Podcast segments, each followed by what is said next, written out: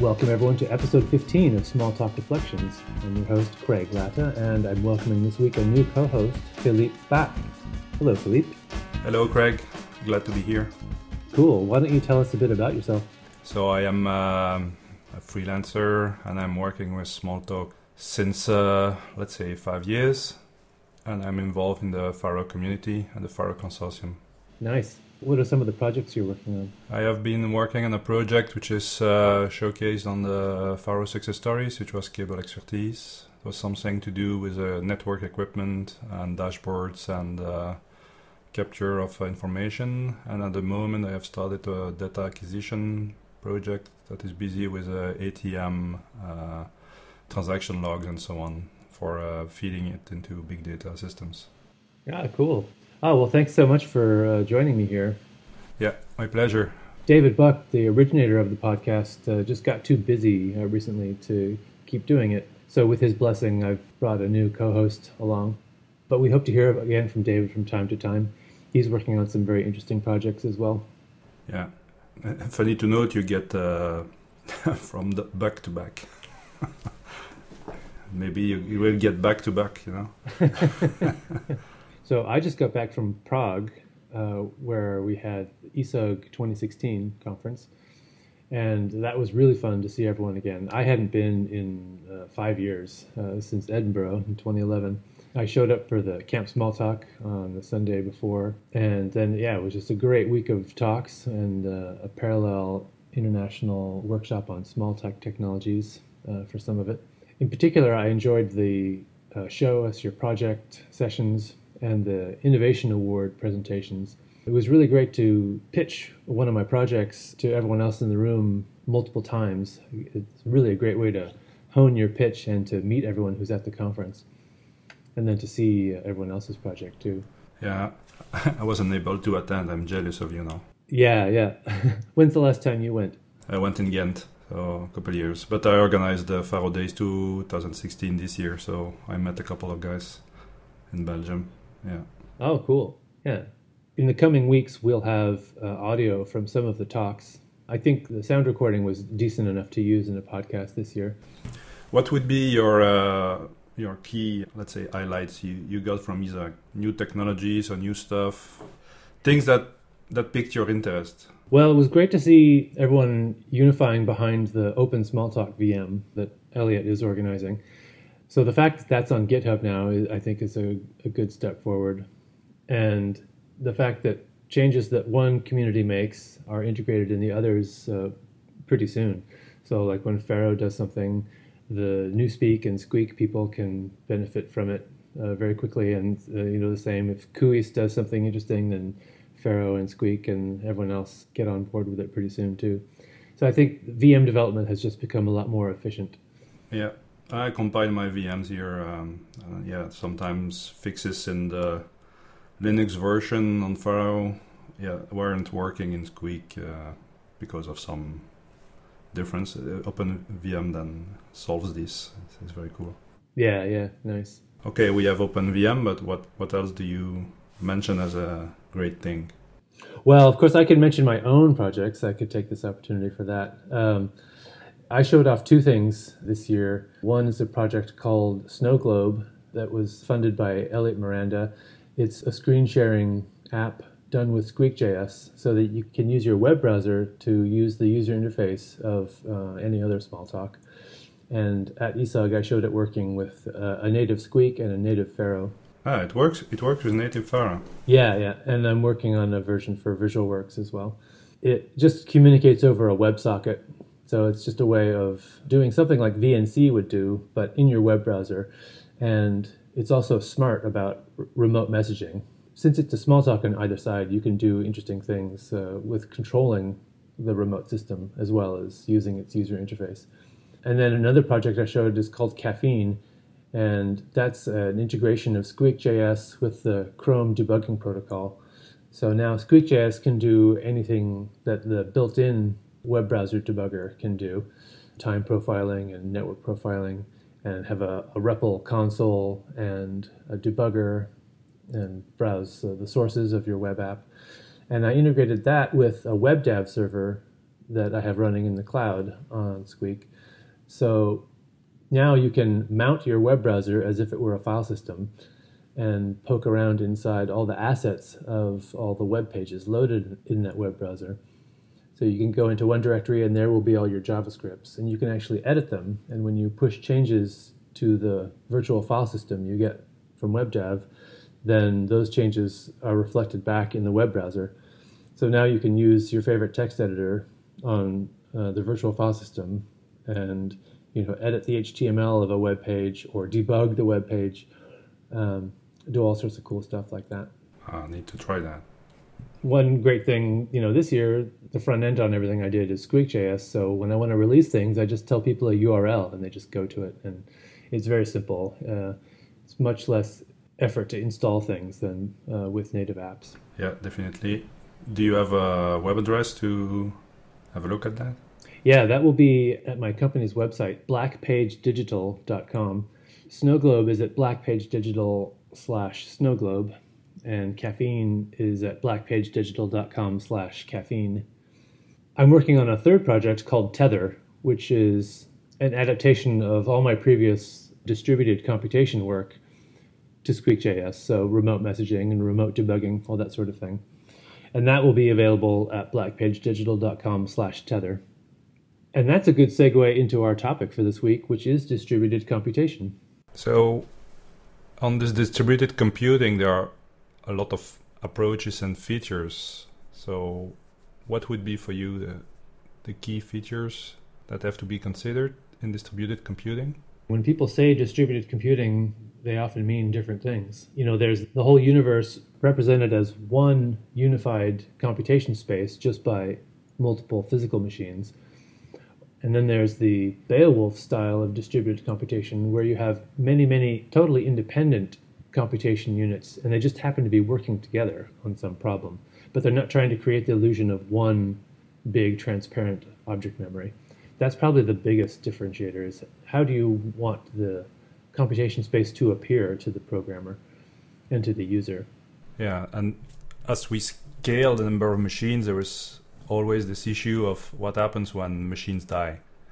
So I'd say a, a big object memory with a lot of machines.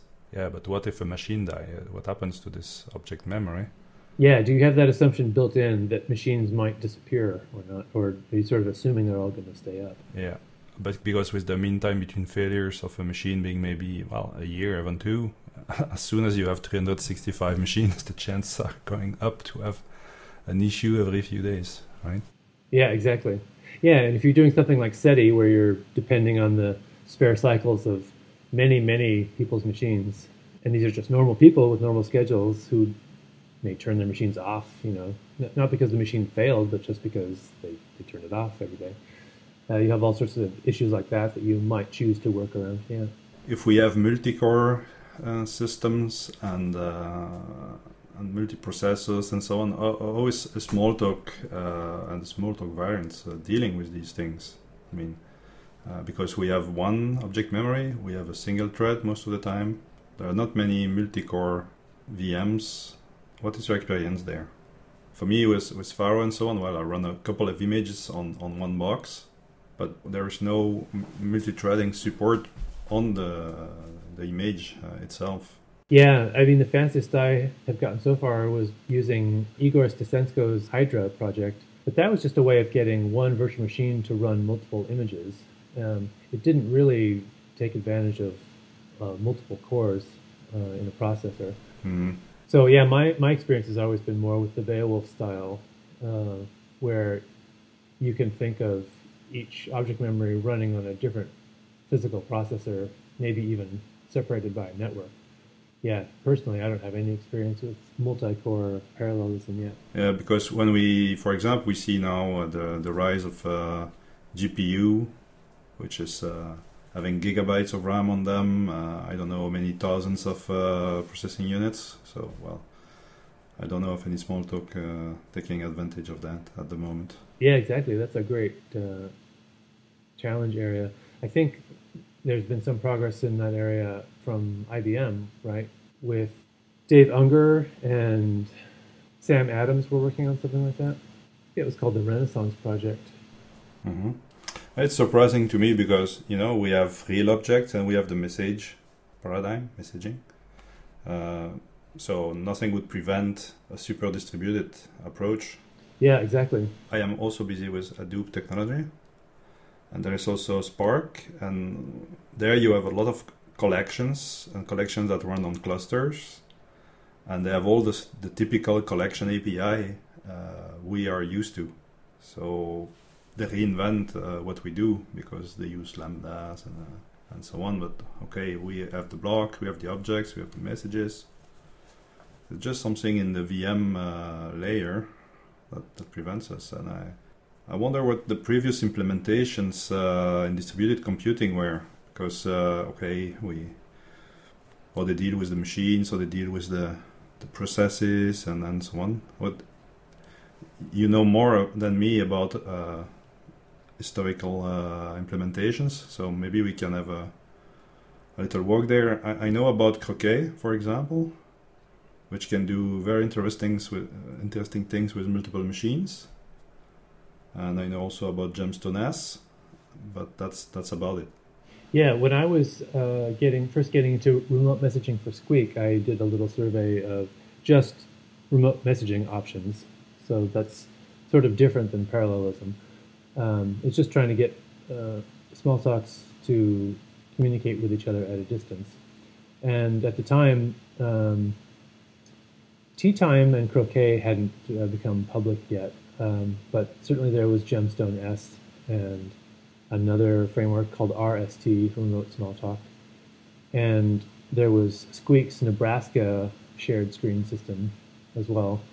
Probably the most influential one I had known about at that time was a collaboration between ParcPlace and Hewlett Packard called Distributed Smalltalk, which was an implementation of the Corba standard. But that one was way too heavyweight for what I was trying to do, just simple remote messaging. Yeah, Corba, that's heavyweight. I did some of that in my C++ days. Uh, yeah, I wanted something that was really lightweight that could be used to get a large mesh of peers up and speaking with each other. And whether or not you could actually compose messages with parameters from uh, multiple different machines wasn't so important, although it, that turned out to be possible. But I w- yeah, I would say that yeah, that is the best way to gain useful experience with remote messaging is try to implement it yourself. sure. Well, uh, a basic remote messaging that's that's quite doable. Yeah, you just need a, a socket or something and a way to specify a receiver and a message, and there you go. Yeah, because the paradigm is, is pretty much a direct mapping. Uh, so we have this, this message, we can send it over, and then it get applied. But then the the question is, okay, we can understand that that message, and we can uh, perform the the operation and symbols and so on. But there are a number of challenges coming up, like how can I debug this or what happened to the object that this uh, would create and so on. How did, did you did you dealt with that? Because with the, the um, context project of yours, uh, I got a beta, a spoon beta, and I run that. But I wonder how to debug a remote image because if you don't have this capability, that's that's very hard to, to do any distributed thing because you would have to log into everything and so on. So it's it's complicated. Yeah, exactly. I wanted to make sure there was remote debugging capability from the very beginning. Um, although the beta you were using, I think there were there were some problems with it. Um, but uh, yeah, my original efforts toward making the object memory smaller were all predicated on having a remote browsing and remote debugging capability. And yeah, that's really how I evaluate not only languages in general, but distributed computation frameworks in particular is how powerful and flexible and easy is it to debug a system.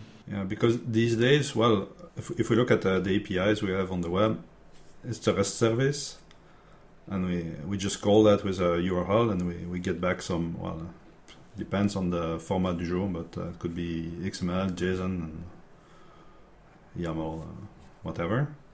But that has nothing to do with uh, object centricity there. Yeah, well, so the remote messaging in context always makes sure to send every message in a in a separate lightweight process so that you never deadlock waiting for some answer to come back in a message that you've sent. I, I would say that's an important feature to make remote debugging possible. Okay, so how, how, did how does this work? I mean, because I send a message, I perform a message send uh, to a remote target, and if I want to debug this, you mean that I don't have to wait for the answer to come back?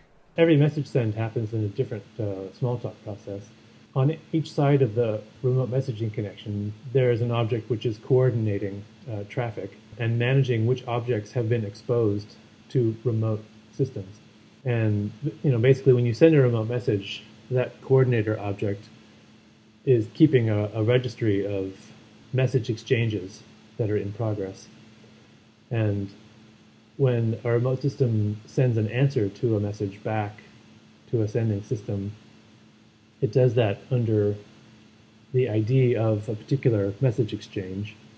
So when an answer comes back, a system can say, oh, okay, that's the answer to this exchange which I had pending, and it will remove that exchange from its registry and then deliver the answer to the process that was waiting for it. Yeah, I see.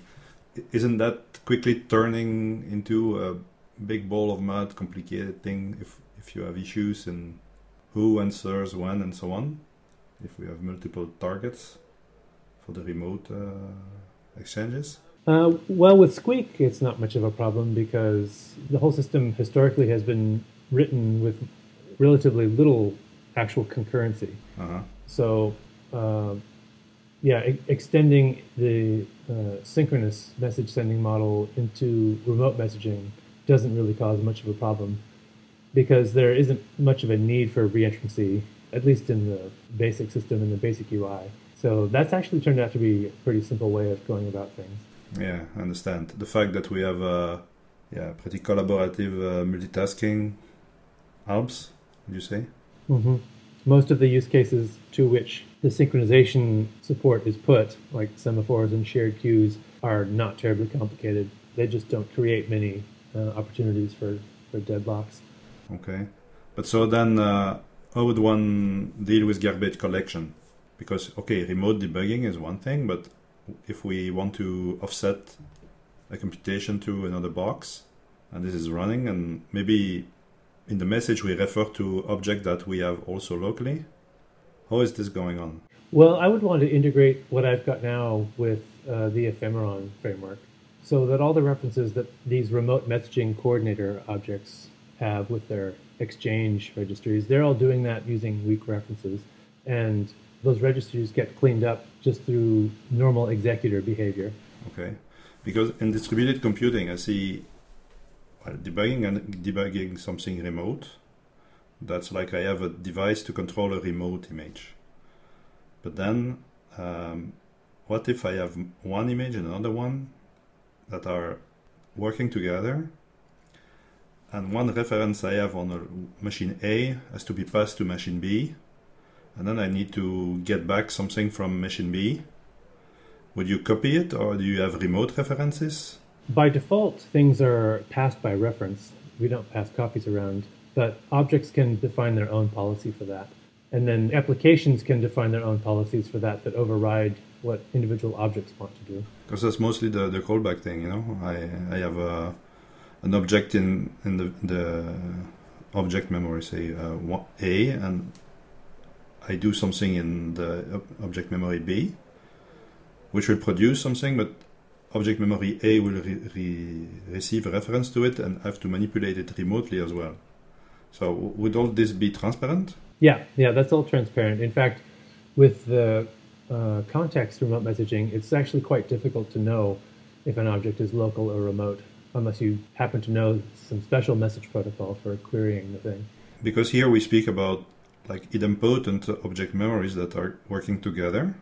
Uh, and you can support more than one, like uh, more than a pair working together. Can we have uh, like 10 dealing with each other? Is it possible? Yeah, sure. I mean, like I was saying before, that's one result that I was able to attain is you can send a message with a, a receiver on one system and all the parameters in that message being objects on different machines. So you could have, you know, five machines involved in one message send. Okay. But then, of course, what if a machine dies? Yeah, well, then you, you need good integration with the exception handling system. There should be exceptions for this machine died in the middle of this message send you were trying to do that used an object that it has. Yeah. So then you need more policy for deciding, well, which of these five machines involved in this message send is responsible for dealing with these exceptions. Yeah, and then you may just decide to die, right? Yeah, that's, that could be the one option, yeah. Yeah. And if we need such a, a setup, is because the problem uh, has to be partitioned properly. Right. Yeah, so, you know, you can replicate the sort of synchronous debugging situation in a remote realm pretty straightforwardly. But when you actually want to model new kinds of problems that use real concurrency, yeah, then that's new territory, and you have to come up with different techniques, uh, which may require new tool capabilities that we just haven't had before. Mm-hmm. And of course, each object memory has to agree on what version of the objects they think others have. Right, right. So that's uh, another really important point. I think uh, remote messaging and remote debugging system is not ultimately useful unless it is well integrated with a module system as well. Mm-hmm. You have to be able to specify uh, which version of the class definitions involved do you want to be using, and you know you may not need strict, exact agreement between all the systems on the class definition versions you're using. You may need class definitions which are just compatible with each other, not necessarily the exact same ones. That's, that's a whole critical area that you have to address. Yeah, and there, of course, the the key, let's say, mechanisms and uh, tools we have in in Smalltalk. Well, we have uh, proxies. Yeah, but if your module system is based on a, on static files, you know, if it's based on Monticello, for example, then I think that's a an impediment to having a fully functioning remote messaging system. If you can't dynamically reason about the versions of the classes that all your involved remote systems have, that's a problem. And at the same time, I don't really care if they have a version which is A or B, as long as they can answer my, my message. Yeah, exactly. I, I would say they just have to be compatible. They don't have to be exactly the same. But then, of course, if we if we have a couple images working together and we try to send the same computation to five nodes and these would not agree with each other on how to compute something, we may we end up in trouble, of course. Yeah, yeah, and you know, finding out if classes are compatible is a conversation that the classes themselves should be having with each other. I'm James T. Savage, and this is the Smalltalk Jobs Report. Niort, France, Express IT has an opening for a PAC-Base consultant. At a minimum, after knowing PAC-Base, you will have to be comfortable working in French and in French companies and know the French insurance market. Near Ingolstadt, Germany, Synthesis has an open Smalltalk Java position for someone who has experience with Smalltalk, Java, SQL, XML, REST interfaces, and experience in the auto sector and with large customers. Richland, Washington, USA. Areva Front End Business Group has positions available for an engineer 4, a principal engineer, and an advisory engineer. All three require advanced engineering degrees and various levels of experience with reactor physics and or fuel management. They are also looking for a wide range of other skills related to the position, including Smalltalk. Fremont, California. Lam Research has multiple positions open for software engineers who have seven plus years of related software development experience and a strong background in electronics and electrical engineering. It is considered a plus if you have experience with Smalltalk, automation engineering in the semiconductor industry, and real time operating systems. VxWorks preferred. Singapore. JP Morgan has a position for an infrastructure systems admin associate who has a wide range of skills expected for such an admin position in a Unix Linux environment, and they consider it a plus if you have experience with Smalltalk, Gemstone administration, and prior working experience in a banking environment. The jobs listed in this report are just a few examples of the Smalltalk positions that are currently open across the world. For more details, read our shared blog at smalltalkjobs.com. Good luck with your job hunting. Sometimes I upgrade uh, some code and, and I see that in some exception I have an obsolete this or that running around. It's, live coding is okay, but if the class changes, sometimes instances are not always updated the way they should. Did you experience that? Yeah, I have. That's something that can quite uh, often happen. And you would need a whole other set of exceptions for that. You know, if some new version of a class has become available in the middle of your computation, that, that could be interesting. Yeah. but yeah, like uh, upgrading some some Seaside component while people are, are using the application. that's not distributed, but that's a uh, version stuff.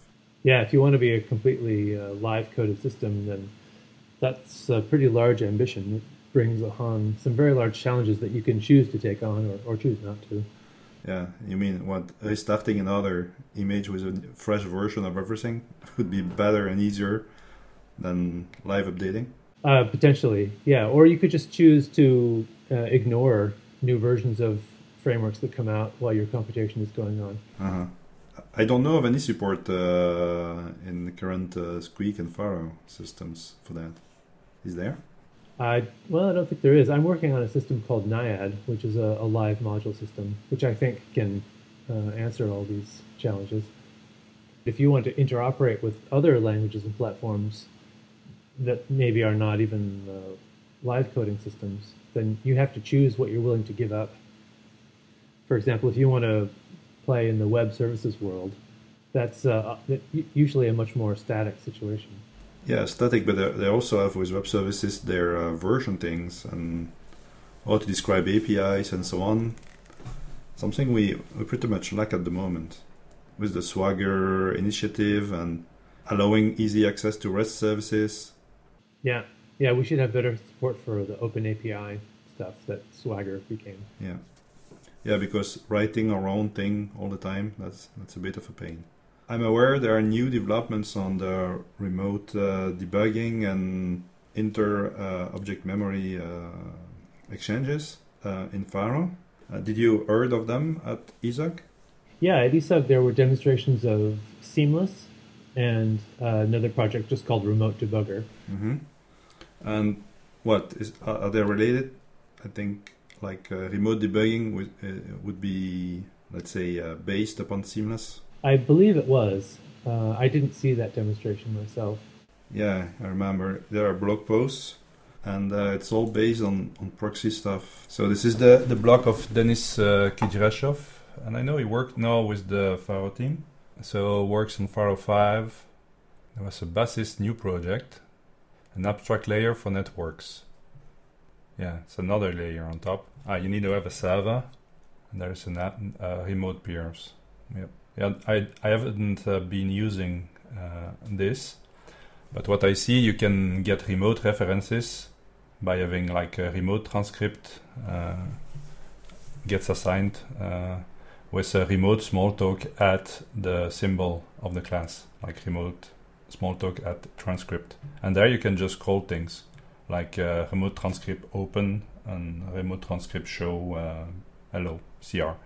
But I don't know about uh, calling things back and so on. So you get a remote reference and transfer by value, transfer by reference. So I don't know if it's a completely transparent thing, because indeed the, the issue is to refer to remote objects. Right. It may not be. I mean, to have completely transparent support, you have to change the VM a little bit. Yeah, and maybe is it is it really desirable to have fully transparent support? Well, I found it to be yeah extremely useful not to have to second guess whether an object is local or remote. Just only care whether it can provide the protocol you want from it. Uh-huh. Because here I see uh, one issue in the seamless thing is there is no garbage collection. So seamless network keeps all objects that were transferred by reference. They will never be cleaned up while network is live. So if you do network destroy, okay, all caches and all connections are getting closed. Yeah, yeah. Again, I think that that would be something that you'd want to integrate with the ephemeron system. The the references that you're using to just manage the remote messaging um, are not not strong. They won't keep objects alive by themselves. And you'd want some sort of notification system for when an object has been reclaimed in one system that it notifies remote systems somehow about that. And maybe there's some sort of negotiation where you can say, okay, uh, an executor has said this object is now dead, and the remote system might say, well, wait a minute, no, I actually still want it, so make it alive again. Mm-hmm. And I see here the the other project, the remote debugging. Uh, so you have a remote UI manager that you register on a port uh, where the client image can connect. So you need a remote uh, endpoint. And then from the client, you can say remote debugger connect to a given TCP address on a given port. And then you get a remote debugger reference. So you can evaluate uh, scripts or you can evaluate script asynchronously. And then you get back you get back uh, an instance of a seamless proxy on the remote object so yeah, you you evaluate a block and the block gets transferred. So it's not directly calling uh, an object. It's really having a block doing stuff, return things to you. Yeah, so it sounds like a bit of a change in programming style. Yeah, and blocks can reference local objects too. You can add things and evaluate remotely. Yeah, non-local return is also supported. Uh huh. Interesting. Um, it's always find these things uh, really complicated to deal with because you need to remember a lot of stuff. Yeah, exactly. I, I was trying to avoid, um, you know, special configuration for remote objects. But really, the, the key thing is to deal with scale. And do we really need remote uh, and distributed computing? That that's that's a problem which is has some intersection with the distributed computing and the scaling have some intersection, but it's not necessarily always uh, a need of, of being scaling things super large. If you distribute computing to a given size, it would it would be okay.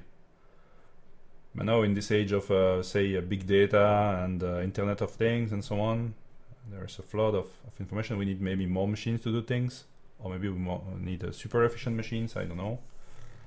Uh, what do you think the this distributed computing paradigm? How far would it go if we use uh, object memories and so on with transparent things?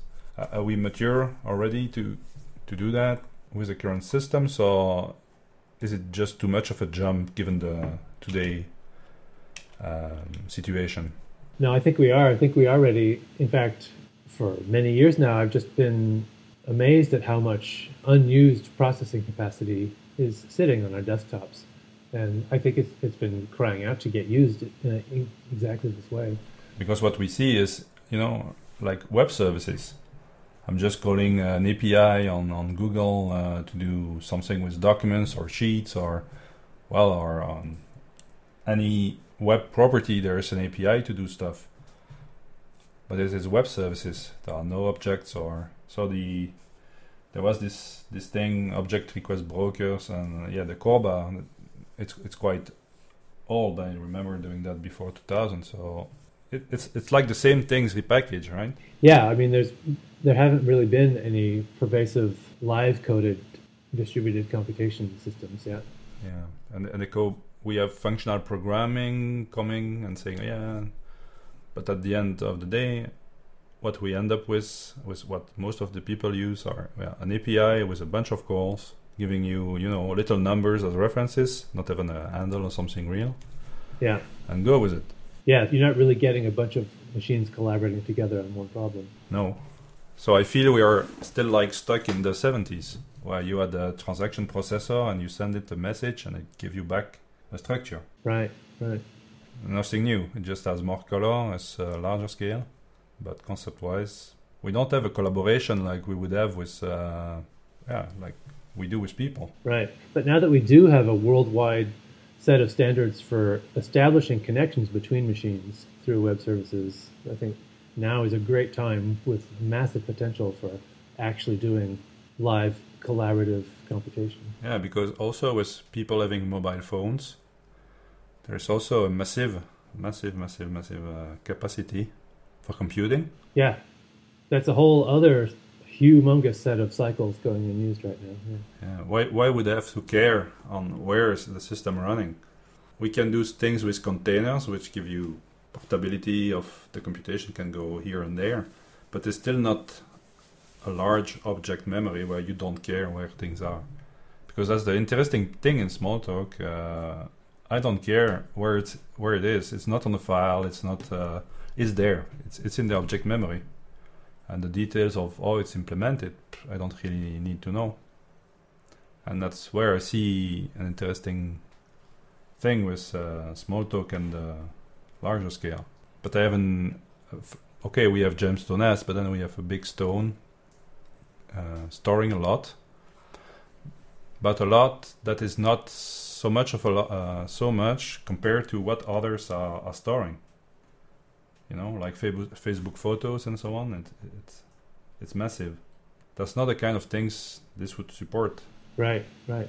Yeah, I mean, well, Gemstone has been occupied so far mostly with back-end services, with acting as a repository of a large number of objects, which mostly are not doing anything. Mm-hmm. This year will be very interesting for distributed computation with Smalltalk. I'd like to see where Seamless is going. So, but we need time to try all that and have a real case to apply it, right?